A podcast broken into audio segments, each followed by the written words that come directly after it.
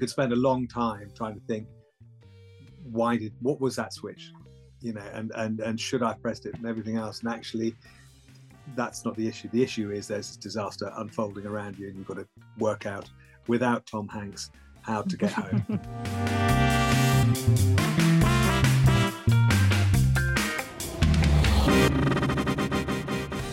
it's been this extraordinary journey of discovering that we are much, much more similar, much more sort of syncopated than we ever realized. We've just had this difficult journey to make us discover something very special.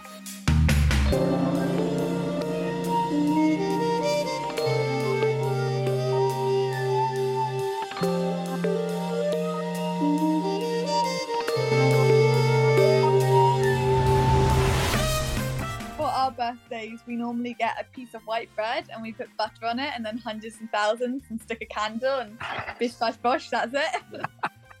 Amazing. I love that.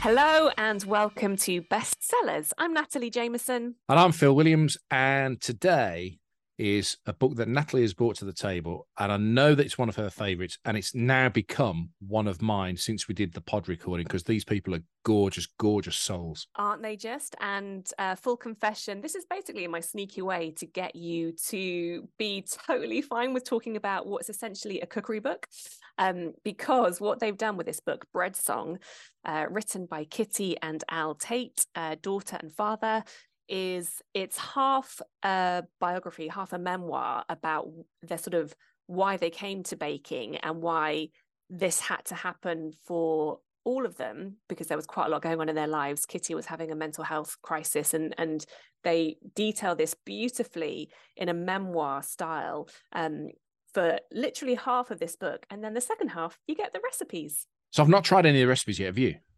Yes, obviously. Um, well, interestingly, I actually came to these people before the book even came out because um was it in 2020 i think might yeah i think it must have been in 2020 there was a recipe of theirs for an overnight miracle sourdough um, that was printed in one of the papers. And uh, unusually my husband james uh, saw that and he tried it. And that was what kind of kickstarted his you know the whole pandemic sourdough making thing.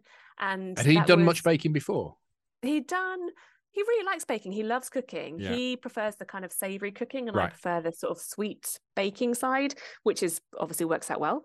Um, but he really got into bread baking from that, and that's sort of what helped instigate this whole uh, book that Kitty and Al Tate have written as well. So yeah, I kind of feel like I've been with them from the start, and you know, uh, without sounding too stalkery, I've also been to their bakery, which is in Oxfordshire, which comes um, up in this episode. Yeah, it's uh, it's beautiful and it's just one of those i hope i really hope that you're going to enjoy listening to this because it's one of those episodes where it's really good people who've been through a challenging time but making the best of it and i'm so genuinely thrilled that it's turning out good for them now let me tell you um, as proud professional radio people natalie and i usually do very neat edits these things right but um, i've cut in here on a bit of behind the scenes chat before Natalie does the formal introduction.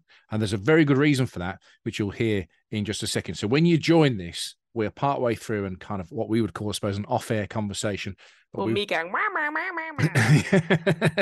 but it becomes very clear why I've left it in. I hope you enjoy this. Kitty and Al Tate bread song.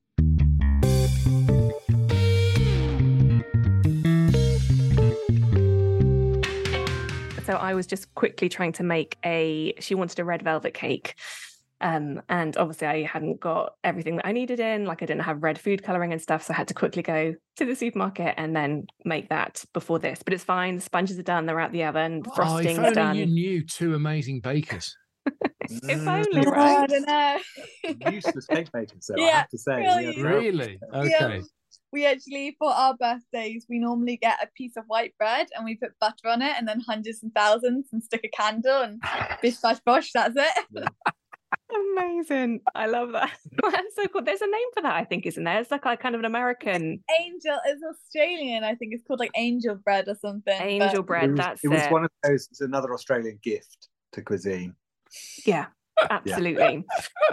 So, um, to introduce to everybody uh, who is listening, um, Phil and I are chatting. I'm so thrilled to be chatting to Kitty and Al Tate today, whose beautiful and inspirational book, Bread Song, is really unusual because it does two things. It tells the story of your route to baking bread, which was unexpected and genuinely, I don't think I'm over exaggerating to say it was a lifesaver for your family in many ways. Um, and then you have recipes in the book as well, uh, which I've made some of them, haven't made them all yet.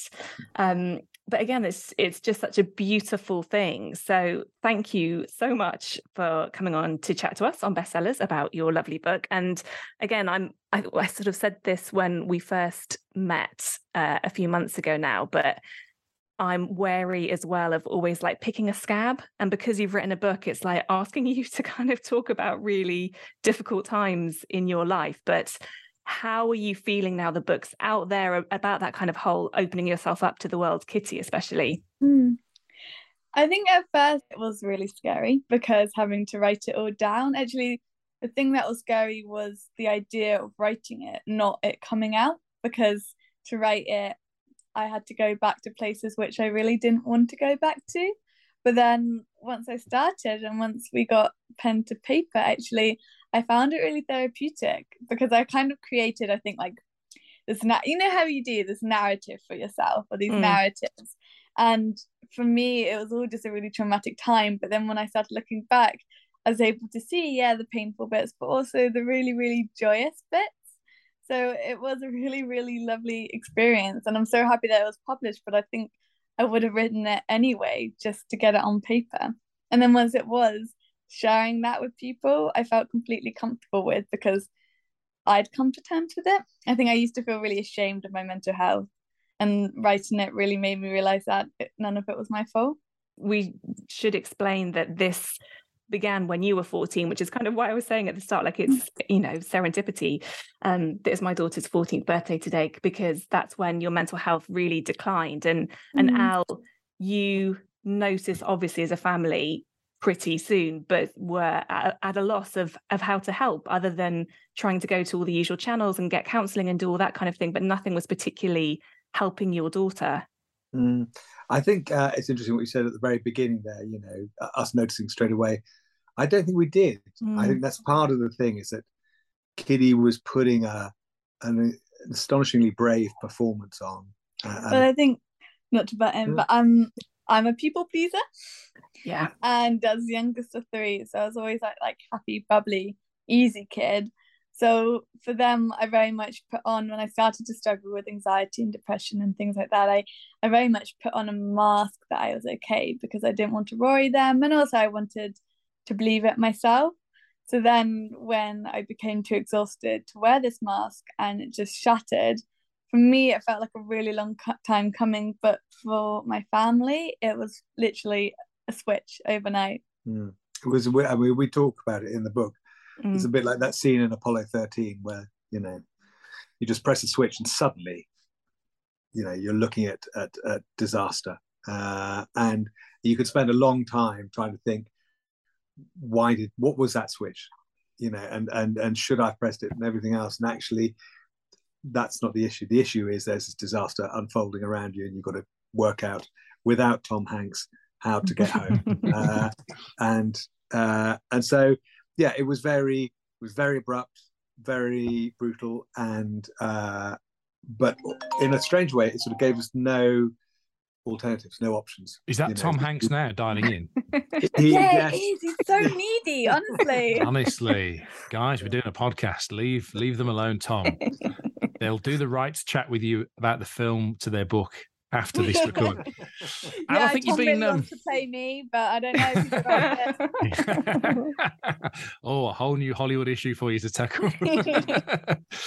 um, Al, are you being slightly um, hard on yourself? I mean, you, uh, yes, you the Apollo thirteen things in the book, but you also put in the book that you had noticed that Kitty wasn't bouncing around, is the phrase you use, and but also. Uh, and as a father of two young boys, I could associate with this as a reader. There's a lot going on in your world at the time when Kitty's mental health starts to fragment. There's a new riotous dog on the scene. there's a menagerie of animals, there's two other children in the house, there's you and your partner and your respective jobs and careers. So, so sometimes it's hard to spot obvious clues when you're looking mm. at so many disparate clues, isn't it? Yeah, yeah.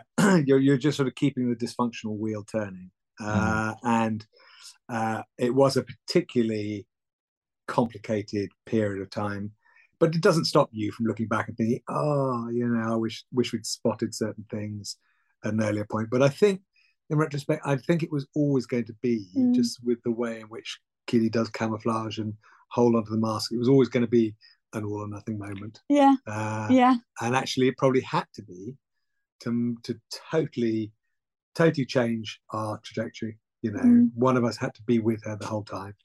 Um, and I think it's so hard, especially when you're a teenager, because where where's the line? Where's depression and where's moodiness? Where's mm. anxiety? Mm. And when where's just emotions? I mean, like so much of the time, especially with my older siblings, they were grumpy. They didn't come out of their room. They were tired. They weren't bouncing the same ways because they just had a lot going on. And actually, it's really hard, especially as a dad, once you've been through that, to pick up on the tiny nuances of your youngest. Mm. I want to point something out to, to you listening to this episode of Bestsellers Now, which is that as we record this, Kitty and Al, father and daughter, are sat next to each other uh, at the grandparents' sofa. And I think the fact that you can sit next to each other, touching shoulders, and discuss this kind of stuff is probably part of the reason why you've dealt with it successfully. Because it's there's no airs and graces with you guys, are there? You've you, you know there's no there's nothing goes unspoken. I got that impression mm. from the book. Mm. Yeah. How, how, difficult is it to achieve that, Al, as a dad? Tell me, because my kids are six and three, and I fear this. I fear some of this might be coming down the track for me. I think. Uh, I mean, I think that the the reality, just to provide a bit of context, was that Kid and I always got on very well growing up, but uh, you were closer to Katie, my wife. Oh yeah. Uh, and I think we, I didn't know Kid as well as I knew Albert, who I played lots of sport with, and Aggie, who was sort of, you know, the oldest, and you'd had that bit of time where it's just her and, and everything else. And uh, so it's been this extraordinary journey of discovering that we are, we're much, much, much more similar and uh, much more sort of syncopated than we ever realized. We've just had this, you know, uh, difficult journey to make us discover something very, very special. Mm. So it's so strange, yeah. isn't it? Because also hearing you talk about that, I've got two kids as well, so 14 year old and a nine year old, a girl and a boy, and I, th- I think like it's kind of redundant. I don't think that hopefully most decent parents you don't have favorites, but you do probably have a kid that you know you'd naturally go to like your mum or your dad or whichever one is kind of more yeah. like the sort of personality led that way which we don't really talk about. If i was ill i would avoid dad. And i'd go straight for mum to try and get a day off. Yeah i think my son would probably do the same with me. I'm probably more of a soft touch in that way maybe. But my daughter would do other things. Um before we kind of like go too much further i want to kind of get into some of the writing as well because I think there are obviously other books out there written about really difficult subjects, but the writing in this is beautiful. Like you both write so well, and it's a dual narrative. So we hear Kitty, your voice, you know, first person, you talking about what's happening to you. And then alongside it, we get your dad, Al's reflections on what he was dealing with at the same time and it kind of flip-flops between them. Um so who wants to do a little bit of reading for us and and what section do you want to jump in on? Well oh that's a good question. Um well dad decides. I'll just talk a little bit about how we decided and how we how we did write the book because i i'm very dyslexic and i find it really really hard to read um, and whenever people ask us like, "Oh, how did you write it?" There's one one um secret basically, which is so important that we tell people about is my mum. So dad would write a piece and I would read it and then I would write my piece back like pen pals. But then my mum was amazing at weaving the story together. So we never actually sat down together and mm. wrote it. It was very much dad would write his story, I'd write mine, and then my mum would weave them together.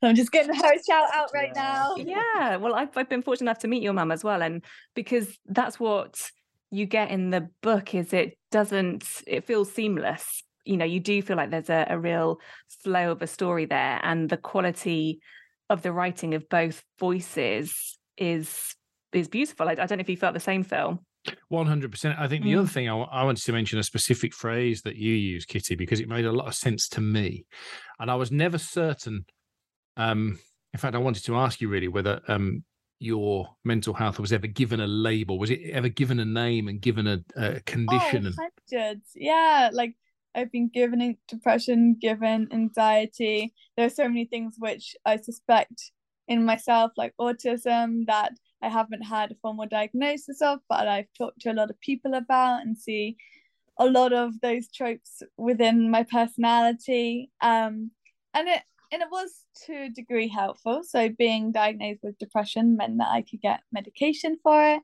which wasn't necessarily the only answer, but it really helped me. And again, with anxiety, it meant that when I had these overwhelming feelings from being able to breathe, I had a reason for it. So sometimes I think labels are positive, but hmm. also mm. la- labels can be really negative. Yeah, I think you mentioned two of the key ones there that they can access services and provisions that aren't open mm. to you. Yeah. Um, also, for me, I did some work with a, a psychotherapist back in 2009. And one of the things um, I benefited from was that when I would explain what my brain was doing, she would tell me what the brain was doing from a kind of mechanical and biological perspective.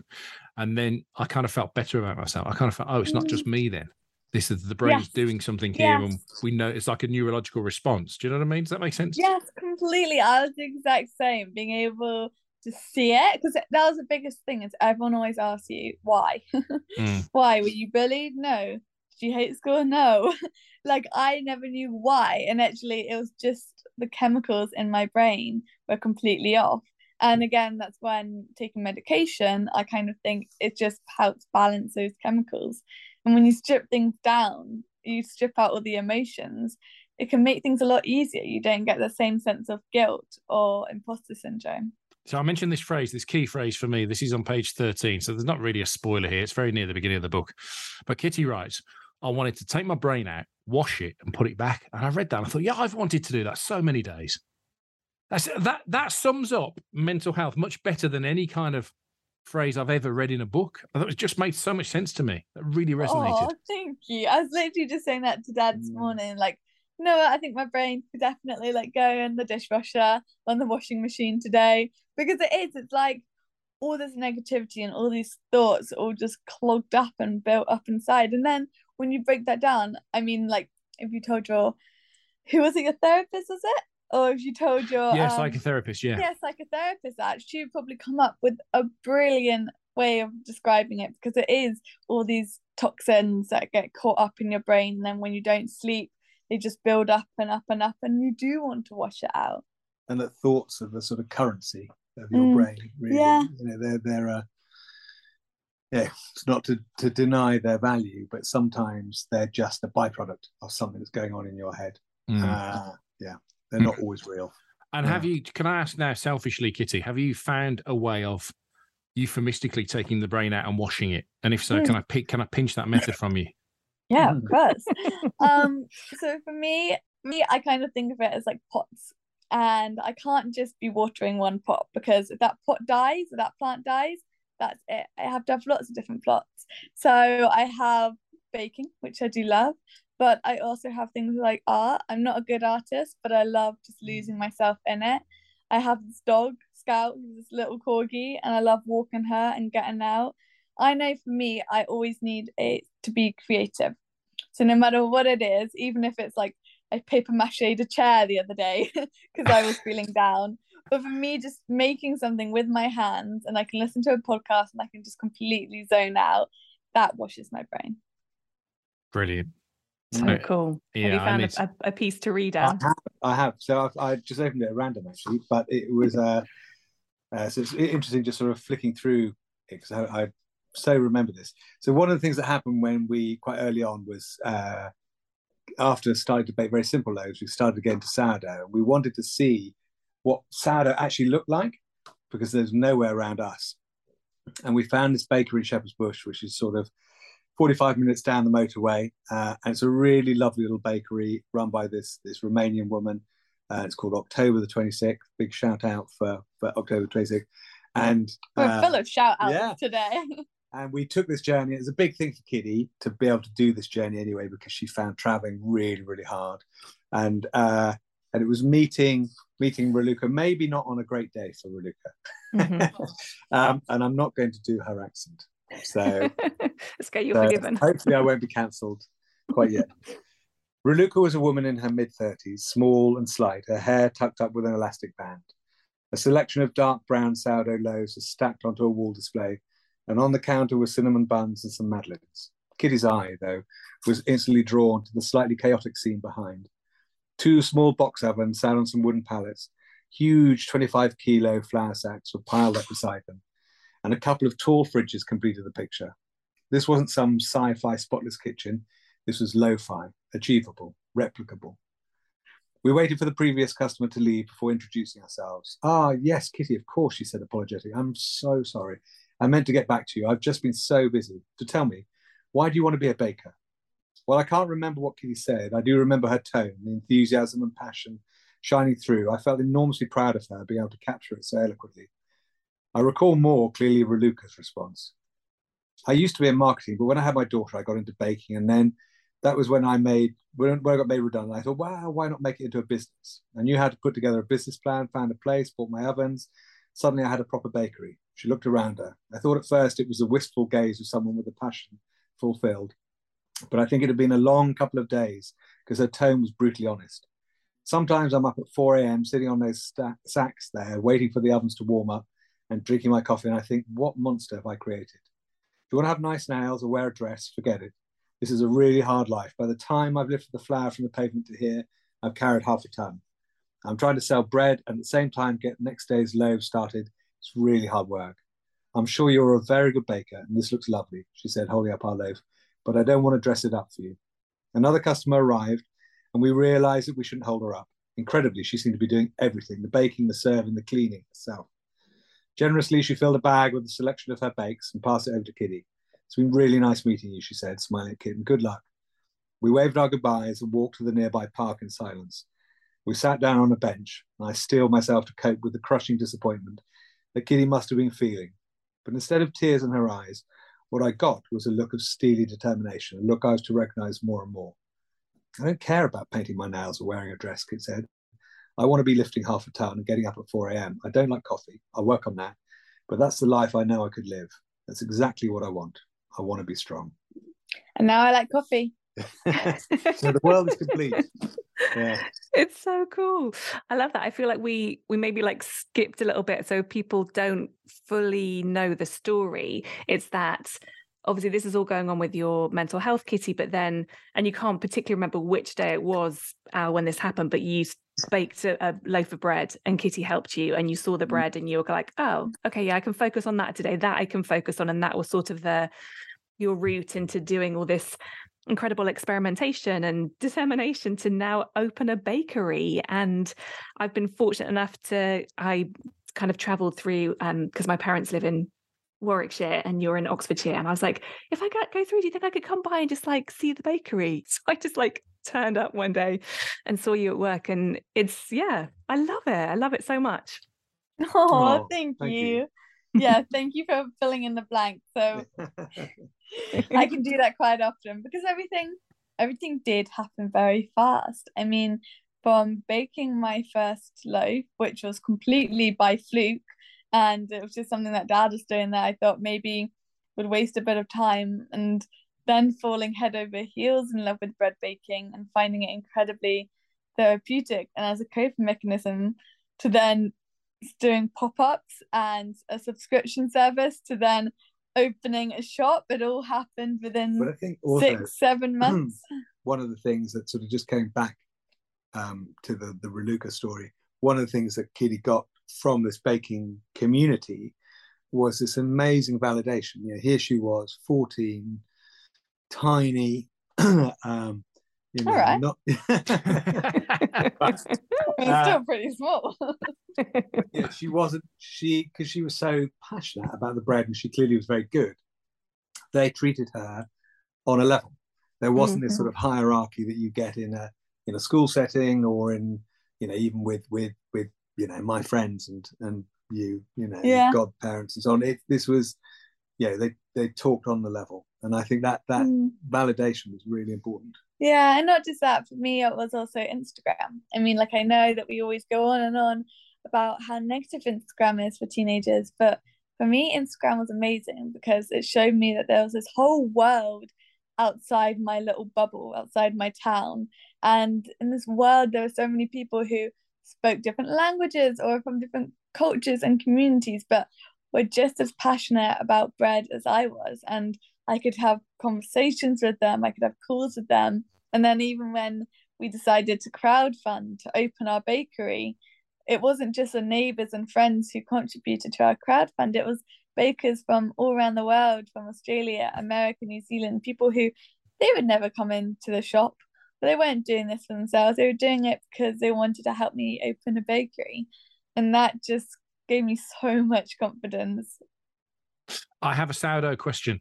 It relates to the passage that you read. Um, I, Al, I, I share your view that you put in the book that the prefix sourdough somehow means it's okay to charge twice as much. So my question to you, Al, and to you, Kitty, but to Al first, because you wrote that bit, is can you taste the difference between an artisan sourdough loaf and a bog standard dirty white loaf? Because I can't. And if so, what am I what's my palate missing? Oh, I think you can, and I, I don't think uh, my palate is particularly educated, but there is a literally the sourness which comes from the sort of yeah, the, the, the lactic acid in there does make a real difference. There's something really special about freshly made. Go on, Kitty. She's jumping in. She's jumping in. It. But, I know there's a but. Okay, go on. You said. You, said. you go. You go. But I also think, as I said in the book, that there shouldn't be this hierarchy. I think you can have fantastic bread that isn't sourdough. Um, you know, the, the, the the loaf that we make quite often, which is just a miracle overnight bread. Mm. I think sometimes tastes better than any of the sourdoughs yeah. we have, depending on your mood. So you know, it's it, a cold winter's night when you just want to put a lot of butter and marmite. Then yeah, yeah, yeah. For me, like there's room for every bread. Sourdough's great, but actually there's so many in betweens before you get to sourdough which like dad says as mm. long as mm. you've got like four ingredients flour water salt and yeast sourdough's three which is great and really cool but actually it's not for everyone lots of kids don't like sourdough and i think the real difference also is that a lot of the sourdough that we eat is either supermarket sourdough where it's, it's like empress new clothes same ingredients same loaf as like your bog standard brown whatever um but just labeled differently, or it's very expensive high street sourdough, which is normally like three, four days old and very expensive and dry and stale. So I think good sourdough, when you have it, you definitely see the difference. But just fresh bread in general, I mean, it doesn't matter if it's sourdough or if it's two hour kneaded or overnight white bread or poolish or bread great. machine. No. Any bread that you make by yourself with your own hands or that is fresh it's going to be 10 times better from anything you can buy from the shops. But you're both lovers, not fighters, when it comes to dough, aren't you? You don't pummel your dough. No, no. respect the dough, man. um, How did you learn this? Hmm, so, this was a Jim Lahey method. And this was the first loaf that we ever made. And it's a no knead, no mess bread making. So, all you do is you get flour, salt, yeast, and water and you mix it up with a spoon and you just mix it to a shaggy dough. You don't knead it or do anything like it looks that. Like, it looks like wallpaper paste. It's disgusting. And then you pop a tea towel over the top and you leave it from anywhere from like 8 to 24 hours. Um, and then the next day you take the tea towel off and it's ready. That's it. You can scoop it out and you can make a focaccia, a loaf of bread, whatever you want, pizza, flatbread, you name it. And that was actually the first loaf that I ever made. It's the first recipe in the book, and it's kind of what is going to be the future or my future of bread baking is I've started when the book came out, I started to get all these messages from people going like, I'm 95, I've never baked a loaf in my life, but I just made this and I'm never gonna stop. Or like my five-year-old can't tie shoelaces, but he made this focaccia yesterday, all using this really simple overnight, no knead, no mess method. So I started to make these packs and they just had flour, salt, and yeast in, all pre-weighed. I sent them off to 200 people, all for free. Whoever was like too nervous to bake bread, which is a lot of people. I mean, they went within like an hour. Um, as long as they gave me back their feedback, and they did, and they loved them. So after Christmas, we are doing a big like run of these kits, and I'm going to make 50,000, not by hand. I've got a manufacturer, got right. a manufacturer, but I'm gonna produce 50,000 and sell them like online and to retailers because like everyone needs to try this bread making method and, and it other, is no need. The other side, just to interrupt again, sorry, we feel we're doing a heavy pitch, but the other part of this is that that 20% of the kits are are for what we call bread education. So we're going into schools, community groups, the local prison, food banks, etc. And just showing them how this this method works, and then giving them these free kits.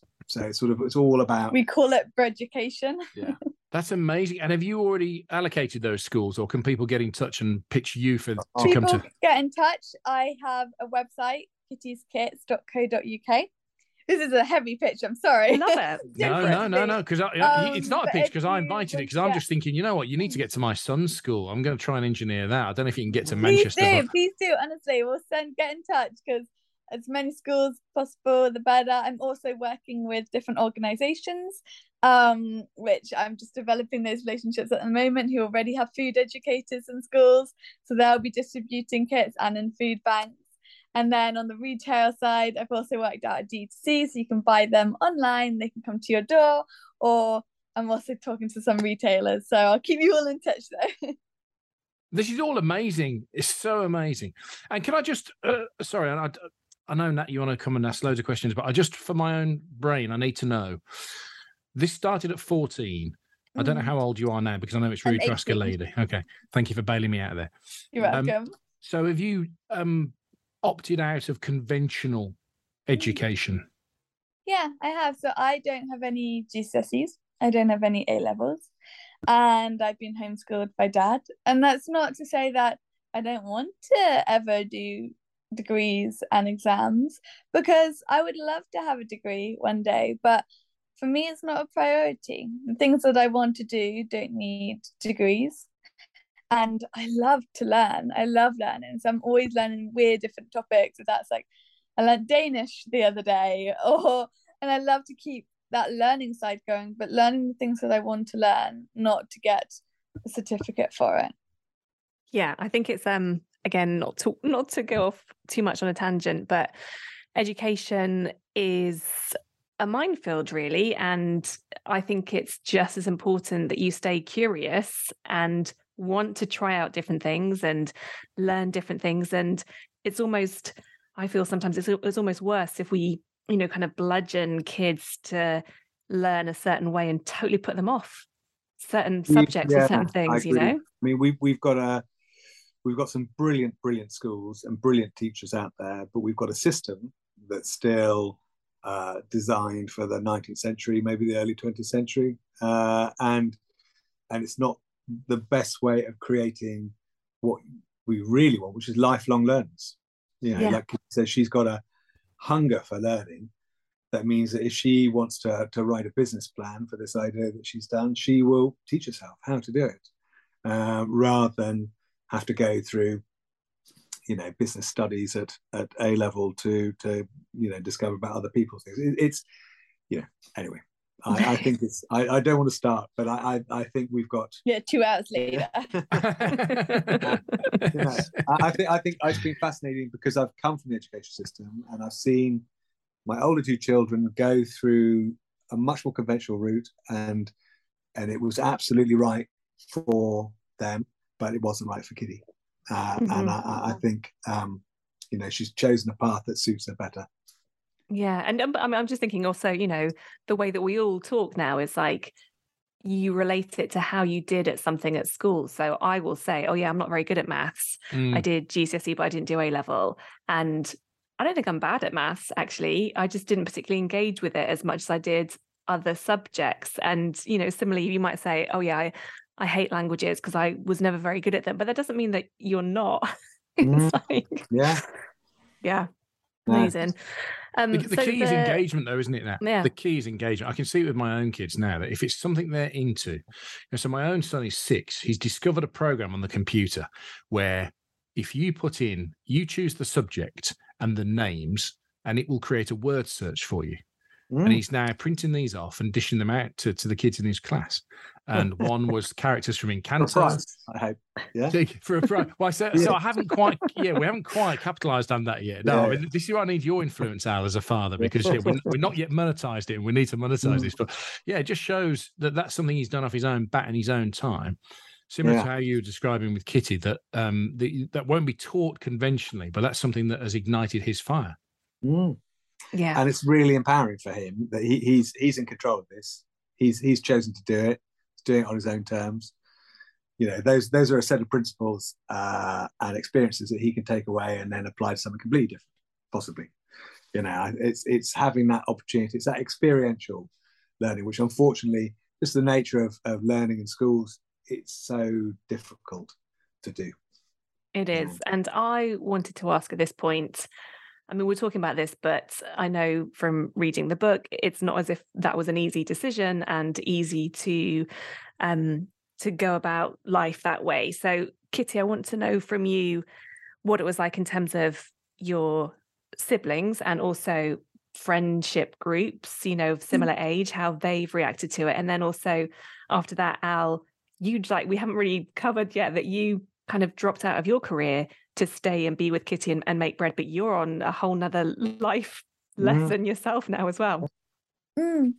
Um, so for me, like with my family and with friends, it's been interesting. I mean, it's really lovely because me and dad do have a very, very close relationship. But actually, when we are in a family setting, I very am much am that young, happy, bubbly youngest sister again. And actually, like our relationship goes Mm. back to father and daughter when we're in that family scenario. And my brother and sister have been amazing. I mean, I think it could be tough for them just because I have been down a very different road, but because they both have completely different interests to me, there's never that like competitiveness at all. And they've always been great supporting the bakery and us, especially in the Mm. lockdowns. So I'm really lucky to have them. And then with friends, I'm still in touch with a couple friends. If I'm honest, I started to get a lot more friends who are older because they're the ones I was baking with. I've been baking all around the world, so Portland, Paris, Copenhagen, and I picked up friends from there a lot more who are normally in their 20s because it's funny. I mean, like when you're at school, you always have friends your age, and then when you Mm. come out of school, you realize that that's so limited. There are so many people who get you even more, but are a complete different age or gender or come from a complete different culture to you. But that doesn't matter, and if anything, that's why you get on so well. So I have a couple of friends in school who are going down very different and maybe a bit more common um tracks and trails, but Mm.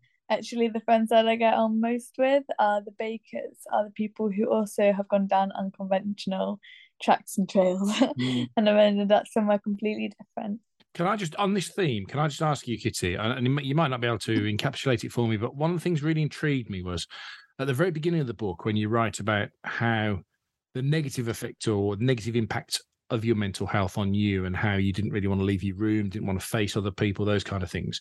Mm. The minute this um, baking bug bites you, you do all of those things head first without questioning it. And have you have you been able to reconcile for yourself the contradiction in behaviours from one to Mm. one via a loaf of bread? Well, like Dad said earlier, I'm I'm just all or nothing. That's who I am. Even with these kits that I've started producing, I will have one idea, and then a month later, I will have a manufacturer. I will have a business plan. I will have all the stuff set up because that's just who I am. Even when I was younger, I would. I don't know, when we were making loom bands at school, I'd be up at 2 a.m. making these loom band bracelets. I am just quite obsessive and actually it doesn't come as a surprise that I wasn't able to do any of it and then I suddenly was with bread because that's just who I am and who I've always been. I can see her thinking about the word search idea as well. Just yeah. Yeah. okay, The sun better trademark Yeah. that. Better trademark that sharpish because then that's going to be part of the kit, isn't it? So Al, tell us a little bit about. So you have totally your life has changed yeah. dramatically, n- and no way you could have predicted it. Absolutely. So I was teaching. Uh, well, I, I am a teacher, and my world's dyslexia. So I've worked with sort of primary through to secondary, and then I was working with students at the, the local university who were dyslexic, and dyspraxic, as well as working for a charity. And then, Al, sorry, I just to interject. Is that a Yeah. coincidence that Kitty's also dyslexic, or was it Kitty's dyslexia that drove you into that career path? no, it's a really interesting question. Uh, I think it is a coincidence. I mean, I think we've got quite a lot of family traits. Uh, Both my wife and I have families who where it's it's a part of our world, and increasingly, increasingly, there's this much broader term which I think is probably much healthier, which is talking about sort of neurodiversity. You know, we're looking at people who are wired differently. You know, how it manifests itself might lend itself to a particular label, but um, but yes, so I was working in that world, and, and as I said earlier, yeah, really, I, we had when when Kitty's mask crashed, it crashed I'm burned. so so completely that that one of us had to be with Kitty the whole time, and initially that was Katie, um, and then just the nature of what where we were with our careers and our jobs, you know, it was easier for me to put everything on hold for a while than it was for Katie. So it was there was nothing more strategic than just that sort of practicality. Uh, but I always feel slightly guilty that I I feel I'm the one who's had this extraordinary second chapter. You know, I've I've had a chance to do something and meet people and be a part of something that I love, absolutely love. I love the I love the artisan nature of bread making. I love the fact that it's mainly it's a lot of it's repetitive, hard work, but you get this amazing 10%, which is where you you pull the loaves out of the oven or you come up with the ideas or you hand it over or you eat it. Uh, and Always the best part. and Always then the best part. Always the best part. and then then all these really really interesting people uh, who's who I never never would have come across. You know, we were just last weekend. There's a really lovely brewery just outside Oxford who make beer out of foraged ingredients, and they sometimes when they fill their cans, it doesn't fill all the way to the top, so that's waste for them. And they got in touch with us, and we take those waste beers and some of their their spent grain and we're learning how to make a loaf out of it. Uh, and they're fascinating, such interesting people. My world would never have coincided with them in its former incarnation. So, you know, I love it. And I love seeing what Kitty's, yeah, Kitty talked about cr- the creativity, but she has a creativity for business, which I find extraordinary. So, you know, I, I just being in close proximity to that, I think is, I feel very lucky. I can, Aw. I can imagine a number of people listening to this thinking, well, this is this sounds brilliant. I wouldn't mind doing something like this. But uh, I know from speaking to other creative people, there's always this spectre of the bills, isn't there? There's Yeah. the bills looming. uh, uh, talk to me about Yeah. how how difficult that's been to maintain, especially in a cost Yeah. of living crisis. yeah, well, we're in a perfect storm of, of uh, we use a lot of electricity and a lot of our ingredients, particularly dairy, so butter, milk, eggs, uh, have all gone up enormously. Yeah. But we don't, you know, we we don't have a brilliant business model. Uh, I wouldn't try and patent mine. I think your son's is much better. Uh, um, but we get by. Um, we get by, and it's And and that for that for the moment is enough. Fortunately, I went from working as a teacher to doing this, so I wasn't used to a particular level of uh, of money. But it is, yeah, it's it might sound much more romantic than it is. It is quite hard, and you just have to accept you're not your benefit is not going to be financial. It's going to be in the interaction you have with people, uh, that sense of satisfaction at the end of the day from making something, uh, the joy of, of of being in anything artisan, you know, whatever it is. That that those are your those are your your currency. Mm. Yeah. Um, I know we're going to run out of time soon, and there's always so much to talk to you about. But um, I want to talk about writing. So we've done this. You've got Bread Song, the book, um, telling your story to bread making with some recipes. Is there going to be another book? Is that on the horizon already? Has it been offered? What's the deal there? So, do you want We have a couple ideas.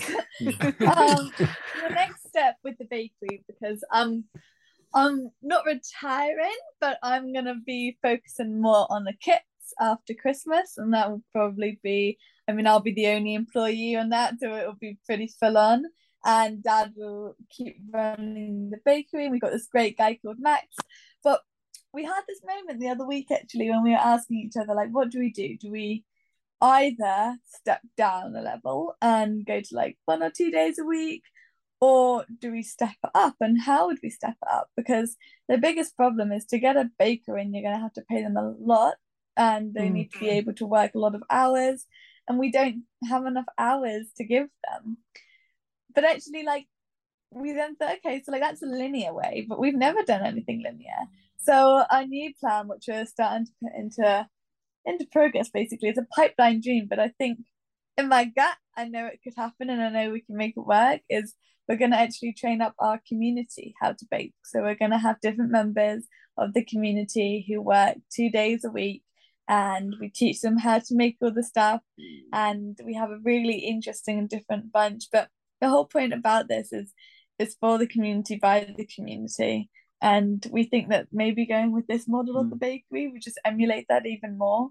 So yeah we might go up to like six or seven days a week even but we could have a whole range of different we call them bread squad and we could have like 10 20 people in the community who are trained up and who work a couple of days a week and then what we'd love to do is if it ever was possible is do another book but include their recipes for different things because mm-hmm. there there will be all their creativity as well as kids creativity there. So that would be the plan in an ideal world, but it's very early days. Yeah, because the thing with um, any of the chefs that we know and love, most of the recipes are handed down, right? So you're mm. tapping into community recipes. Yeah, yeah. And I I want to stop tapping into it and just let the community write it themselves. Yeah, it's how I mean, one of the things for Kitty is how you create something that can last hundred years and not need us you know and, and i think if we could create a, an internal dynamic with this bread squad and these recipes that are passed down but also people bring their own recipes. It could be really interesting. So i want to ask you about your instagram kitty which i'm now following uh, since we did the radio together. And um, first of all flour. There was a top tip the other day. Don't travel with flour. Have you um, caused some kind of international drugs trafficking scandal Maybe, maybe. Um, mysterious white powder. I try to, so I take the kits with me everywhere, like everywhere. I'm like one of them traveling salesmen, and we um we went to Dublin, and I tried to get a big bag of kits through airport security, and we got pulled over because of some mysterious white flour that we were trying to bring over. Luckily, they then saw me and they just thought, "Yeah, no way in hell." but also, I presume they can test it, can't they? I mean, quite exactly. easy to discern that it's not that, cocaine. And then wait 24 hours for it to ferment to then bake yeah. it, obviously. So you see, and obviously you know we're all about books. When I read that on your Insta, I thought, right, that's my next. That's what I'm going to do in my next book, an international drug smuggling ring based uh, with baking as a as a kind of disguise. Oh, yeah. I just see that oh, being yes, made yeah. BBC drama. Great British Coke Off, something like that. I haven't quite formulated, but it's, it's going to be. The, the, other thing I saw on your Insta, which I really oh, loved. Still judge it. Mary would love to judge that. oh, we just got Mary's lawyer on the phone right now. Oh. um, did you see this, Nat? That this trick that Kitty pulled on her dad, where she made out the egg was about to hatch, it's a really brilliant. It's brilliantly done. If you can kind of mm. check out Kitty's Insta, and she makes out this. She gets this egg to wobble in her hand, and even I was like, "Christ, there's a chicken there. That's phenomenal. I've never seen this." And then she pushes the shell breaks, and you're like, oh, "It's like Jurassic Park." And then it's her finger with a funny face on, right? And it's completely hoodwinked everyone. but the reason I wanted to mention you know that what? I watch that every night before I go to bed. It means I go to bed giggling. well, it, yeah, exactly. I can understand that. And and Al, from your point of view, even though you were hoaxed brilliantly, that must have been quite a moment for you. I don't know how many years that was since the initial breakdown, but to know that your daughter's now capable of pulling these kind of stunts on you must be just give you so much joy. Yeah, but she makes me laugh a lot of the time. You know, with, without not on purpose, yeah, not on purpose, without realizing most of the time. But uh, yeah, so it is, and and yeah, there are these there are these particular moments where yeah, especially when your phone throws up photos from the past, how it does, you know, Yeah. and and that's incredible actually when I see where where how far Kitty's come. and I yeah. want to know what's the latest update on the movie version of the book because we know it's happening. Oh, um, yeah, you We'd mentioned this before. The latest update too. Yeah. We are always in the dark with everything. I'm sure we have been told, but we've probably forgotten. Is we the deal has been brought? sort of. sort? no. We don't know. We're we're we're Something's happened. There's a deal. A deal has been made with an American company. That's basically it. That's, we're we're very clueless and most they, of they, the they uh, haven't shown the cash uh, or or, or the actors. or managed to get Tom Hanks to sign up. But anyway, we'll get back to him earlier. Yeah, yeah. yeah, yeah. I I mean, you Oh, must have done that thing in your heads where you've done dream casting. Oh, at least like 20 times over dinner. Where you at then? Go on, share the casting. Okay, so I'm thinking like a David Tennant. So David Tennant, if you're listening, do you want to play dad? That's very that's very kind. I have No. to say, I was definitely And then our butchers. thinking Um, more Phil Collins. actually, you know what? I'm gonna I mean, you can act. We know that we've seen Buster, so it's He's not beyond the good. realms. Yeah. Very underrated. and then our butchers think that Nicole Kidman should play me. And I don't know if they've seen Nicole Kidman's her actual age now. It'd be quite a Yeah. quite a jump. Well, there's a lot of CGI around, so who knows? Maybe, Yeah, I maybe tell you who like should play you, Kitty. There's um uh, uh what's her name now? I interviewed her. She was in Poldark. Eleanor Tomlinson. Oh yes, that's very yeah, good. do you know who I mean? Oh yeah. yeah. Good fiery Too bad, yeah. Yeah, because although she's probably a decade older, she looks younger. She can still play the young Kitty. I think that'd be good. What about uh, Natalie? We must have an idea for Al. I was trying to think for Al. I'm not sure Tennant's right. I was thinking Hugh Bonneville. Uh, th- th- Obviously, there's a, you know, they'd have to put the beard on and stuff. But Oh, Or that's nice. or maybe like a Brad Pitt, you know? Yeah, I mean, I'm kind of like going down the American route, to be honest. oh Like, yeah, oh yeah. yeah, like you can totally see Tom Hanks Hang doing on, it. on. Now you've said the word. You've said the word American straight away. Now you've put in my head Stanley Tucci. The Tooch. Mm. Of course, it's the Oh, Tooch. yeah. Of course, it is. There we go. Yeah, you'd be happy with that, wouldn't you? And Andy's into his cuisine, isn't he? Yes, He is. absolutely, absolutely. Can't get him out of Italy. oh, well, I'm so pleased that the book seems to be doing really well. And I saw that it, you know, it's kind of had a pretty good reception in America, I think, too. And Yeah, Wadlington.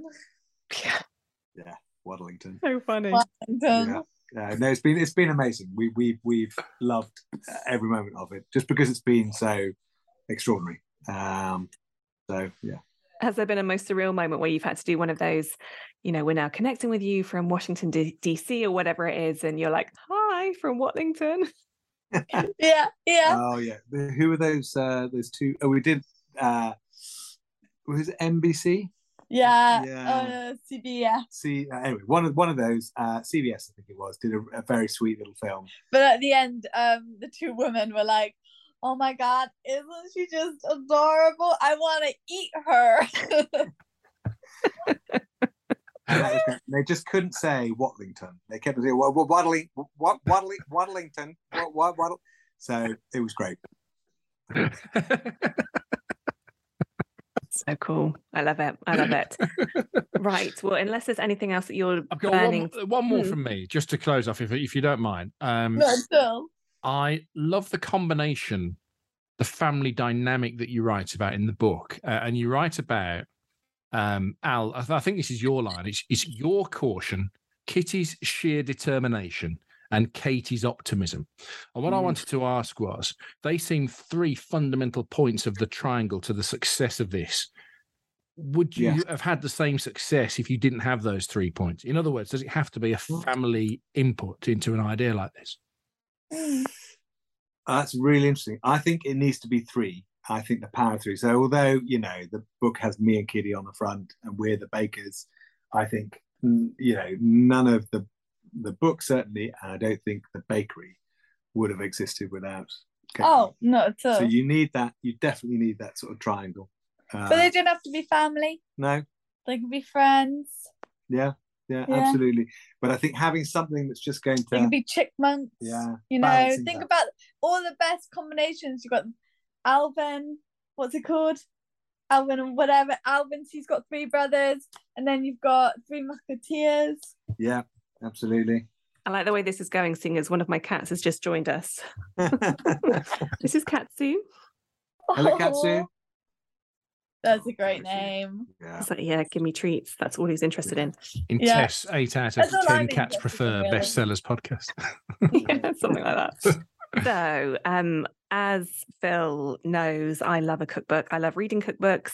Um, now is the time when we would like to ask for some recommendations. It does. There doesn't have to be other cookbooks, but Kitty, I know you've just spent some time in the states. So I wondered if there are any particular brilliant books that you picked up there that you'd like to share as a recommendation. So actually, my recommendation isn't an American book, but it's a book that's just come out recently in the UK, and it's called Knead Peace.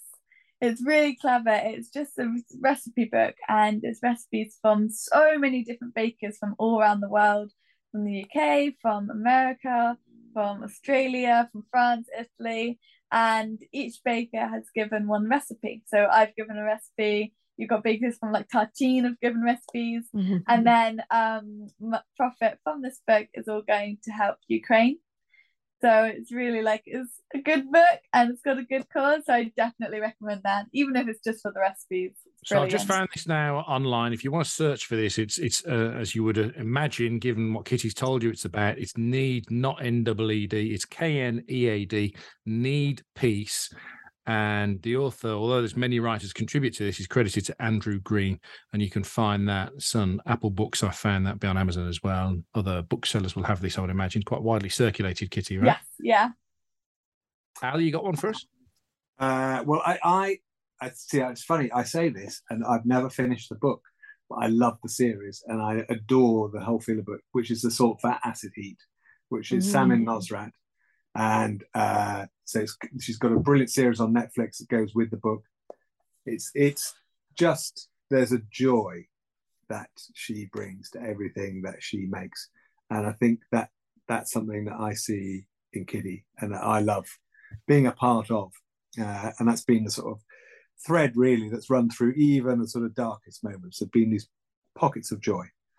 And and she captures that i think almost better than anyone else Yeah. Before we started recording with Kitty and Al, Kitty said, "By the way, we're ending this podcast with Grandma and Granddad. So go on then." oh we have to Okay. go get Well, hello. Hi. there's Hi. granny Hi. Uh, Hello. Gra- grandpa is somewhere upstairs uh, He's Done a uh, runner. he's- yes. done a runner. yeah So have Kitty and Al, have they brought some bread when they come to see you? Is that just like a given now? Usually, usually, I don't think they have Yeah, today. this time we came and ate your bread. yeah yeah, no, it's lovely. They they keep us supplied, and uh, yeah, my favourite is the cheese straws and the cinnamon buns and the Albert. Yeah, those are the best. Have But you not been? Albert the grandchild. No, no, no. No.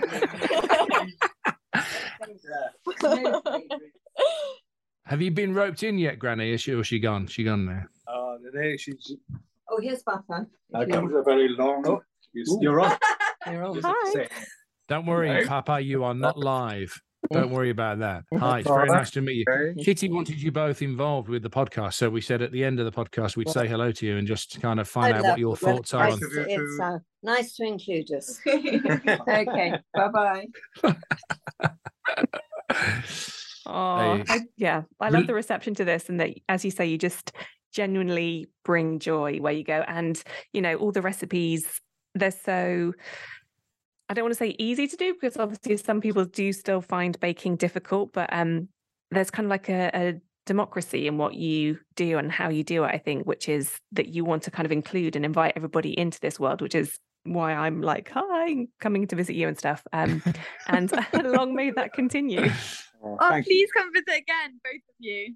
Oh, that would be lovely. I thought you were going to say, please don't. I've got a restraining order. So it's really nice to hear the opposite. please don't visit again. Thank you a lot. Yeah. Yeah, and to, to, echo what Natalie said, I mean, it's a special, special book. This, and um, I know we spoke to you on the radio a few months ago, but I'm really delighted you've both come and spoken to us on bestsellers. And uh, Al, if I can be half the dad that you've been, then I'll be a happy man. Yeah, I bet. Oh, you, he's very small. You, You're yeah, definitely yeah. over half.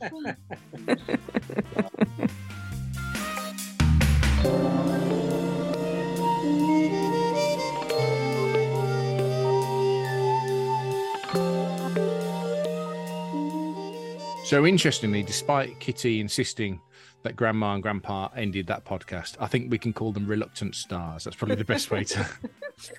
well, I'm not sure if it's one of those things where like, yeah, get them in, it's fine, and then you're like, okay, we'll do that. And like, oh no, no, no, no, I didn't really mean it. she was very polite, wasn't she, Grandma? When she went, uh, yeah, she kind of went, "Well, thanks for your interest," and she's gone.